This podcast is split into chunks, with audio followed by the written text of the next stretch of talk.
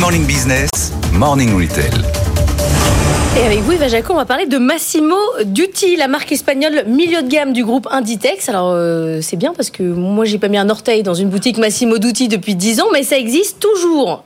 Oui, Massimo Dutti, cette marque premium du groupe Inditex, un peu vieillissante, où on n'entrait plus euh, forcément. Eh bien ici, euh, se relook, se repositionne, une montée en gamme euh, pour la marque qui surfe sur la tendance du luxe discret, du quiet luxury. C'est une tendance qu'on voit beaucoup dans les maisons de luxe. Le quiet luxury. Oui, le quiet luxury. Alors après Londres, Vienne, eh bien c'est à Paris que le magasin réouvre sur les Champs-Élysées, un magasin rénové qui reprend les codes du luxe. C'est vrai que quand on on rentre à l'intérieur, on a l'impression d'être dans un showroom, une immense vitrine, une sélection minimaliste de produits, une présentation euh, épurée. Alors l'ouverture s'est même fait en grande pompe puisqu'il y avait le chef, le, célèbre chef pâtissier euh, Christophe euh, Cédric Je fais aussi les gâteaux, mais pas pareil.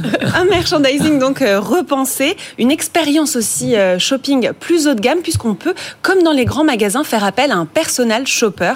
Donc on prend rendez-vous ah avec tous les codes du luxe. Exactement tous les codes du luxe. En même temps, euh, je crois que ça va pas très bien euh, pour le moment, euh, Massimo Dutti. Hein. Oui, oui, depuis la crise, Massimo Dutti a fermé une vingtaine de ses magasins. Il n'en reste plus que sept en France. La marque a même stoppé sa ligne enfant, mais même si elle n'a pas encore retrouvé ses chiffres d'avant Covid, eh bien, son nouveau positionnement, eh bien, lui, lui commence à lui être profitable. La marque fait preuve de résilience. L'an dernier, elle a réalisé un chiffre d'affaires de 1,6 milliard d'euros et puis un rapport qualité-prix qui plaît euh, c'est vraiment pas la même fabrication euh, que la fast fashion. C'est euh, fabriqué en général plutôt en Europe. Les collections sont réduites et puis et puis voilà le prix le prix est de de plaît à aux consommateurs. L'objectif c'est de rénover les six autres magasins en France. Le prochain ce sera Cannes et puis retrouver ses résultats d'avant pandémie, soit 2 milliards d'euros de chiffre d'affaires.